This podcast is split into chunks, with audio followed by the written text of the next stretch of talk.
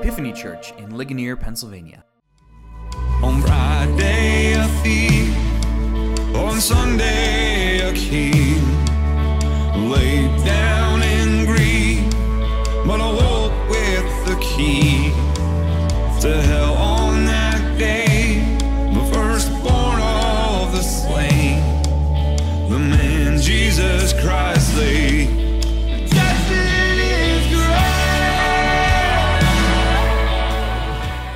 Welcome to Epiphany's Sunday Sermons, a podcast ministry of Epiphany Anglican Fellowship in Ligonier, Pennsylvania. Our church exists to help people discover and rediscover the love of God in the Christian gospel.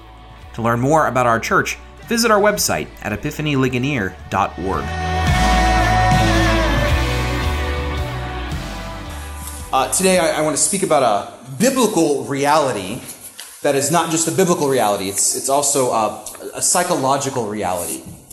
Because the Bible diagnosed something you know, a long time ago about human nature uh, that was true um, thousands of years before the psychologists came along, but the psychologists came along and they ran some social science tests and sort of said, you know what? We can confirm now that, that what the Bible says about human nature is right. And uh, so both of them together, Bible and psychology, they come together to talk about a, a pattern of behavior called transference. Transference.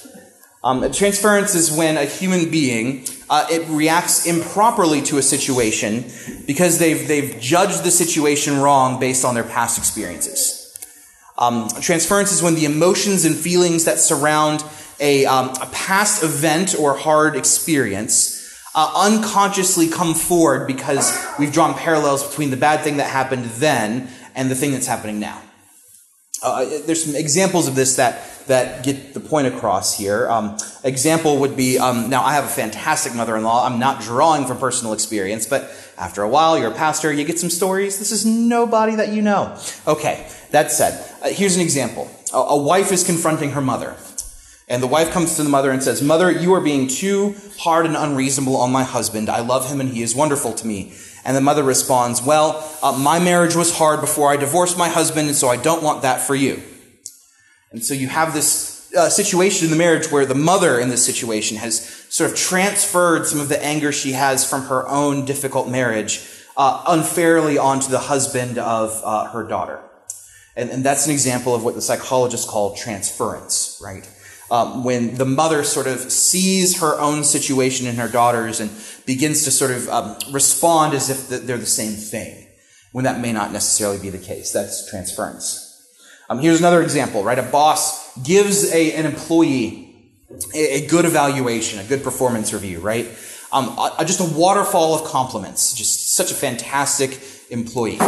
And then at the end of it says, and, you know, just for the sake of it, here's maybe two or three things that could use some improvement, but otherwise, you're doing a fantastic job. Well, a week later, the employee comes in and lays in and, and puts his two weeks notice in his, and his boss is stunned. He thought he had just communicated and said, what's, what's wrong? What, what's going on? I just, you're fantastic. We're employee. We're, we're shocked to lose you. And what the employer doesn't know is that his employee um, uh, had a very difficult and overbearing father. And the father, when the father gave negative criticism, it came in such a powerful, sort of um, difficult way that it, it, shook this employee to the core. And so what the, the employee, what the boss tried to say was, you're doing so great. We love you. Here's a couple of things. And what the employee heard was none of that. He just heard his father's angry voice. And that afternoon, after hearing negative criticism, he put out his resume and started a job search. Right? That's transference. Um, that's seeing and having a conversation with your boss, but unconsciously hearing the threats of your father. And so you have this whole thing now where there's a job search and starting new jobs and, and, and going through all of that because the situation has been misjudged. We all do this. We all engage in transference. It happens in our marriages, happens in our families, it happens in our workplaces too. Um, our, our, brains, they're wired to engage uh, other people by searching through our past for past experiences and then um, using that data to help us inform how should we address the current situation. Um, but some of us in our lives, we have these things from our past where um, the data is a little corrupted. Um, something hard has happened, something bad has happened, and then those become the data through which we see the world in front of us. And that's when transference happens. We respond to a situation incorrectly because our data about the past is bad, right? Um, think of the, the woman who has trouble dating men because of a really hard heartbreak she had in her past. That's transference. Uh, think about the man, the, the man who gets fired from job after job after job because he keeps blowing up at his bosses because uh, authority figures are a problem with him because of his relationship with his father, right? That's transference. And the Israelites, grumbling against Moses and Aaron in the desert for all of their troubles and fears after leaving Egypt. That's transference. See, we kind of got there. You wondered where I was going. We got there, right? That's transference. It's part of the key to understanding our reading, and it, it's going to help us understand not just our reading, but we're going to learn something about the human condition. We're going to learn something about the Bible. We're going to learn something about God. We're going to learn something about ourselves if we can read this passage through the lens of transference. So, you know, buckle up. No small task this morning, but I think you're all up to the task. Um, so let's go to the reading and try to understand more about what we're talking about. Uh, this is our second week of our new sermon series. We're talking about um, life after Egypt. Um, that the people of Moses have crossed, the, the people of Israel have crossed the Red Sea under God's leadership, which is happening through Moses. They've gotten to the other side. They had a big party. They sang songs and they celebrated. And then they looked around and they said, What next? what next? And uh, at first, the, the problem was they realized they don't have fresh water nearby. Um, and so they got really, really anxious and, and started to grumble and complain to Moses about water being an issue. They're used to living in Egypt. They're used to being slaves. Water was provided, food was provided for them, but here there was none of that. And so, uh, for our reading last week, of course, we looked into that, how God provided water to the people of Israel when there was no water to be found. This is the wilderness. This is uh, the Bible's word for desert. Um, that the people of Israel they went from being slaves in Egypt to being sort of, you know, camel, Bedouin, nomad types, and it's a really big adjustment for them. And so last week we talked about this anxiety and this fear and this anger over water, and today it shifts, but some of that's still there. Um, after they get the, the, the, water blessing from God, the people of Israel find a, um, a, a uh, an oasis and they hang there for a little while. Uh, the oasis is uh, Elim, is the name of the oasis. They hang there for a while, and then they're setting out towards, turns out, a very famous Bible mountain called Sinai. God is leading the people towards Sinai. And along the way, they have to travel through some desert again. So they get all their, their water together from the oasis and they set out. But as they're setting out towards Sinai, they have another problem. So last week the problem was water. This week the problem is food. They're going and they're trying to get to the, this place that God is leading them, but their, their stores of food are running low. Here's how our reading begins. All the congregation of Israel came to the wilderness of Sin, which is between Elim and Sinai. And on the 15th day of the second month after they departed from the land of Egypt, the whole congregation of Israel grumbled against Moses and Aaron in the wilderness. And the people of Israel said to them, Would that we had died by the hand of the Lord in the land of Egypt. We sat by the meat pots and ate bread to the full. For you have brought us out into the wilderness to kill us and this whole assembly with hunger. So last week's reading was we need water. this week's reading is we need food.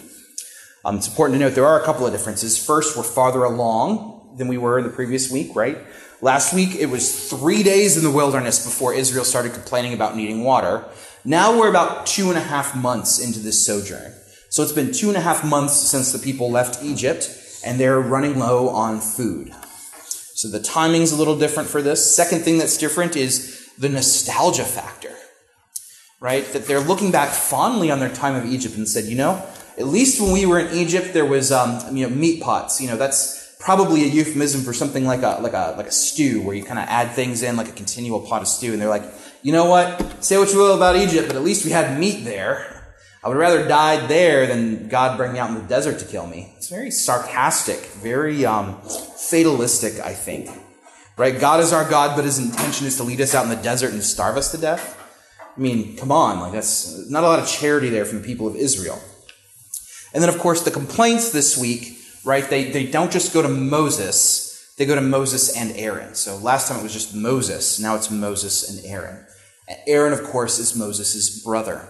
And so there's something about that family that's becoming the target of people's anxiety and fear. Um, despite all of the differences between last week's reading and this week's, the results, they're actually basically the same. God says, Trust me, I'm going to provide for you. And that is exactly what happens. Uh, scholars have noted that quail frequently travel across the Sinai Peninsula on their migratory routes. And so a herd of quail comes by.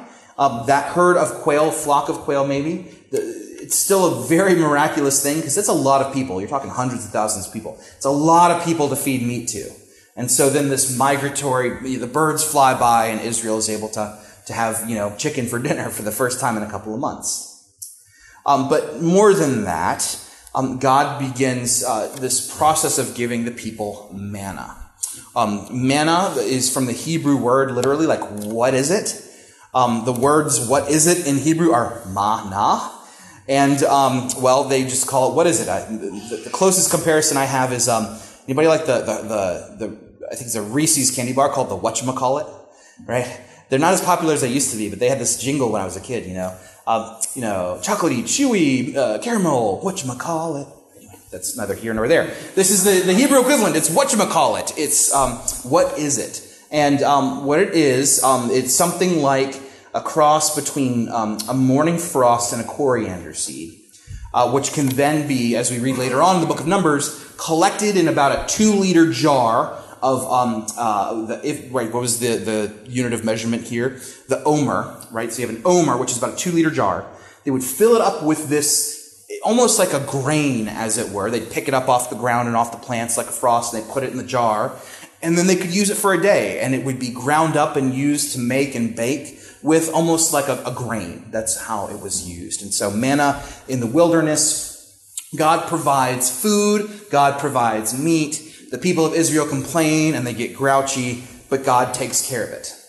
There's some rules that um, you know you, you get twice as much as you need on Saturday, so you don't have to go foraging on some Sunday, so you can have like a restful Sabbath. Uh, but yeah, the story is the same. The people turn to Moses and Aaron and direct their anger at them. Um, they end up going to God for help, and God provides. So, the last time we're going to see that pattern happen in our readings over the course of this sermon series, and yet um, it's good to see God and His mercy giving Israel what they need, even though Israel is being pretty stubborn and fatalistic and really rude. And that's the core of our reading. But back to this idea of transference, right? Um, because as this back and forth is going between um, uh, um, Israel and Moses and Aaron, we know there's transference happening in our reading today because of how Moses diagnoses the situation. Um, and this is from our reading today, too. I'm going to read you what Moses says. And Moses said, When the Lord gives you in the evening meat to eat, and in the morning bread, in the evening meat to eat, and in the morning bread to the full, because the Lord has heard your grumbling, that you grumbled against him, who are we? Your grumbling is not against us, but against the Lord. And Moses is smart. He accurately diagnoses the situation. Um, because the people have been bringing all their anger towards Moses and, and Aaron, and there's two and a half months out from Egypt and slavery. This is a new world to them. The people of Israel, right, they're not used to being desert nomads. Now they're desert nomads. They, they were used to having food provided from them uh, for, by their you know overlords over in Egypt. Now they don't have the same food that they used to. And you can be understanding, right? There's a, there's a sense of, of course, they're tired. Of course, they're angry. Of course, they're frustrated. Of course, they're fearful. Fearful of death, starvation, thirst. These are very present realities for Israel. Um, but one of the great patterns of Scripture is that um, there's a difference between the prayer of, um, is God really bringing me out in the wilderness just to kill me? That fatalist kind of um, resentment and anger. Um, versus people in the Bible who actually do take their anger to God in, in happy and healthy ways. Um, you can read it in the book of Psalms, for example, right? There are plenty of songs where the psalmist says, Lord, I don't understand. I'm angry. What is going on here? Um, you know, deep cut here, but one of the minor prophets, Habakkuk, the whole three chapters of the book of Habakkuk is, is the prophet going to God and saying, God, I don't understand why all of our enemies seem to be doing great And like your people, your chosen people, are getting the short end of the stick here. Why we're losing, why are we being defeated, why are enemies prospering? So there's this whole history, this rich history in the Bible of people taking their anger and their frustration and resentments directly to the source. But that's not what happens in our reading. They take it to Moses and Aaron instead. Um, this is not the only, I think, example of transference in the Bible. Uh, maybe you can recall the Genesis story, what happens when God confronts Adam and Eve, right? Um, Adam, you know, who told you that you were naked? And what's Adam's response? Adam is, is quick to say, This wife, Lord, that you gave me, um, gave me this fruit to eat. Um, there's a sense where, where he's responding in such a way where instead of sort of confessing to his own inner shame and his inner, you know, I got caught, I did the wrong thing, he's, he's directing his anger and the culpability everywhere outside of him. I think that's an example of what transference can look like. Here's another example uh, from the book of Genesis. Uh, the story of Joseph, right? Um, Joseph uh, and his father Israel. Um, Jacob, uh, Abraham, Isaac, Jacob. Jacob, the, the father, had 12 sons. And Joseph was the youngest and the small, second youngest and smallest of the sons. Uh, and uh, for whatever reason, his father loved him the most and went out of his way to sort of bless son number 11 of 12. And the other brothers got very angry and resentful for it. And so what did they do?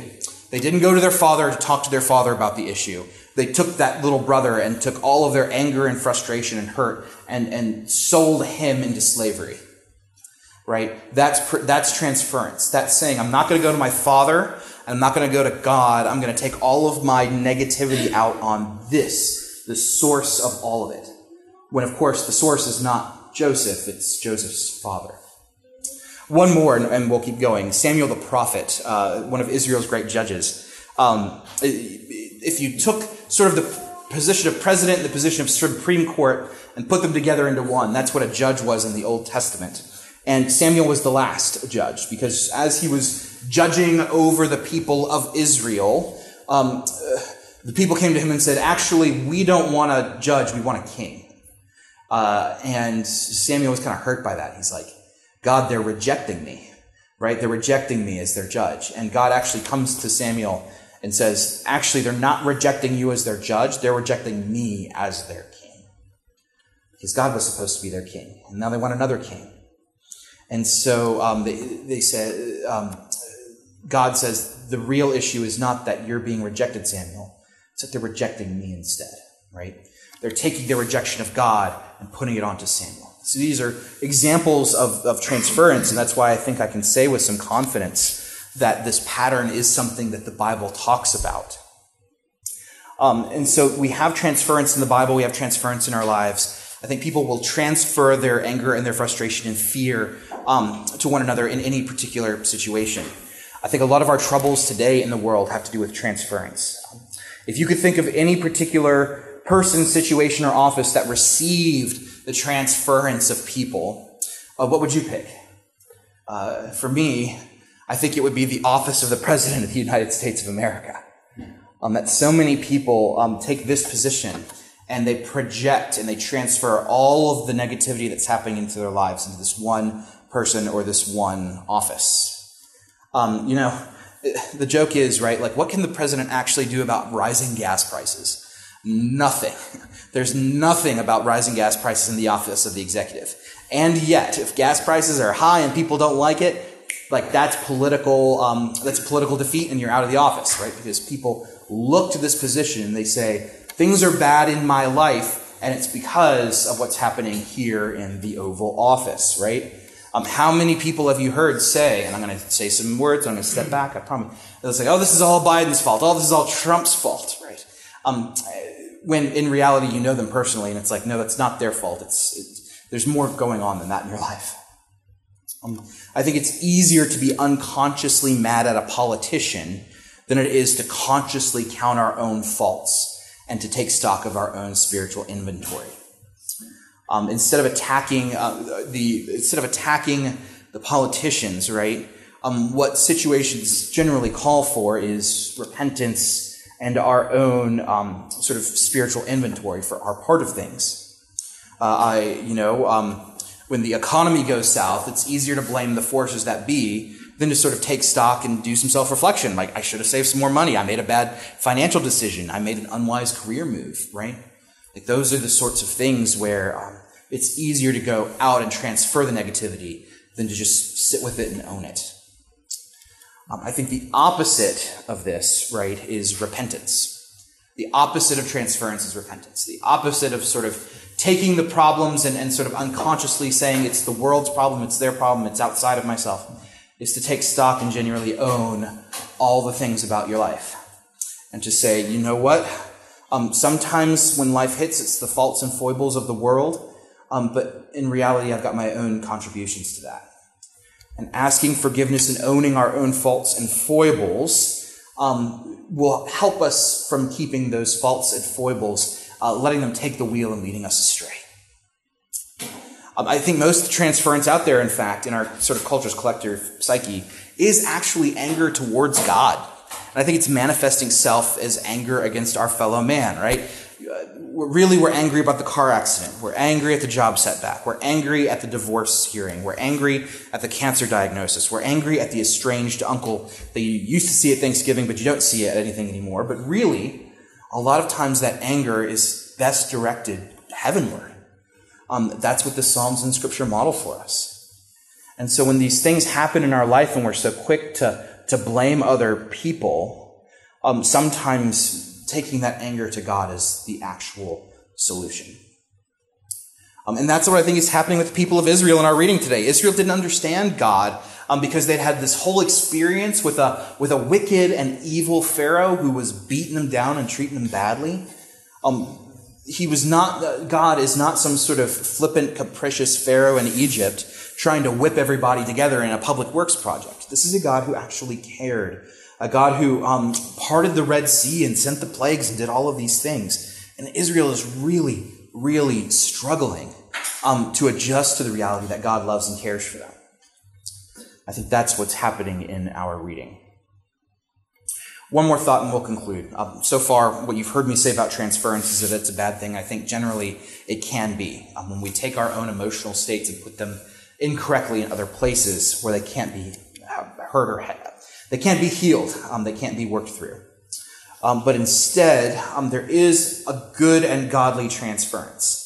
And actually, it's the heart of the Christian gospel, in fact. Uh, because in the New Testament, when the New Testament writers are reflecting on the gospel, um, we're going to see transference at play.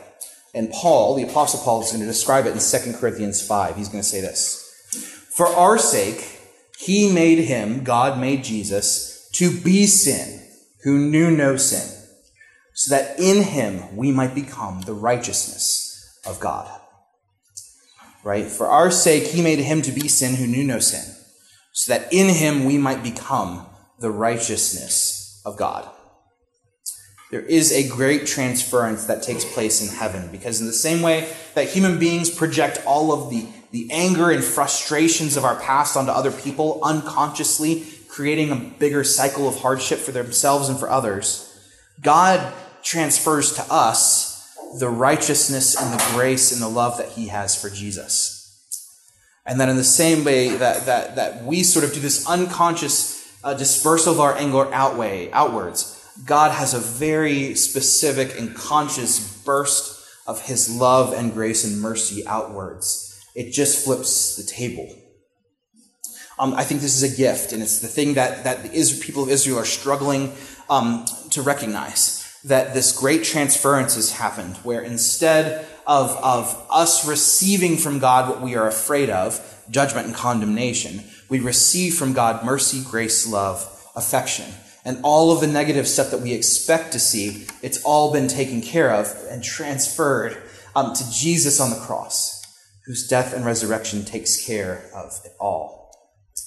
And so when you look at the gospel, you see that this concept of transference is completely flipped. And we are all treated and given the same love and affection that God gives to his son, Jesus Christ. And that is the heart of God's gracious disposition to us, right? And the Israelites, they're just, they're having trouble understanding this, just like we have trouble understanding it from the day to day, right? The Israelites, they've seen the parting of the Red Sea. They've seen God provide the water. And, and they're still in that space of really struggling to say, God loves us and cares for us. They, they're still struggling to believe it.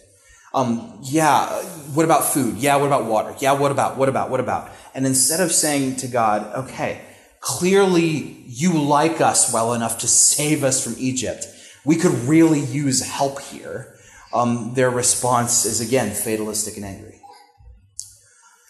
Um, this is how God is going to continue to work with Israel, though, because even though they're going to continue to be fatalistic and angry and cantankerous and stiff necked, um, that's how God's going to be. He's going to continue to provide for them, even when they resist it every step of the way. Because that's how God works with us, too. Um, that when we are cantankerous and angry and stiff necked and transferring our negativity somewhere where it shouldn't be, um, God meets us and gives us mercy and grace and provides. Right? Other people may set us off and trigger us because of something from our past. God doesn't operate that way. When we see red, God sees grace. And thank God for that. Because that's truly a gift of heaven. That there, we have a God who does not transfer all of the negativity back down to us, but instead responds in a counterintuitive and loving and gracious way. God can handle our projections of anger against him. He responds to us with grace and mercy and love. Um, so, what have we learned about human nature? We are prone to unjustified emotional responses to life uh, by transferring them to other people. What have we learned about Israel? We share that transference pattern with an ancient people. What have we learned about God? Um, that humans may transfer our negative emotions to other, but God in His mercy transfers His love to us through his Son. And that transference is a true gift from heaven, uh, given to a people who don't deserve it. In Jesus' name, amen. On Friday, a thief. On Sunday,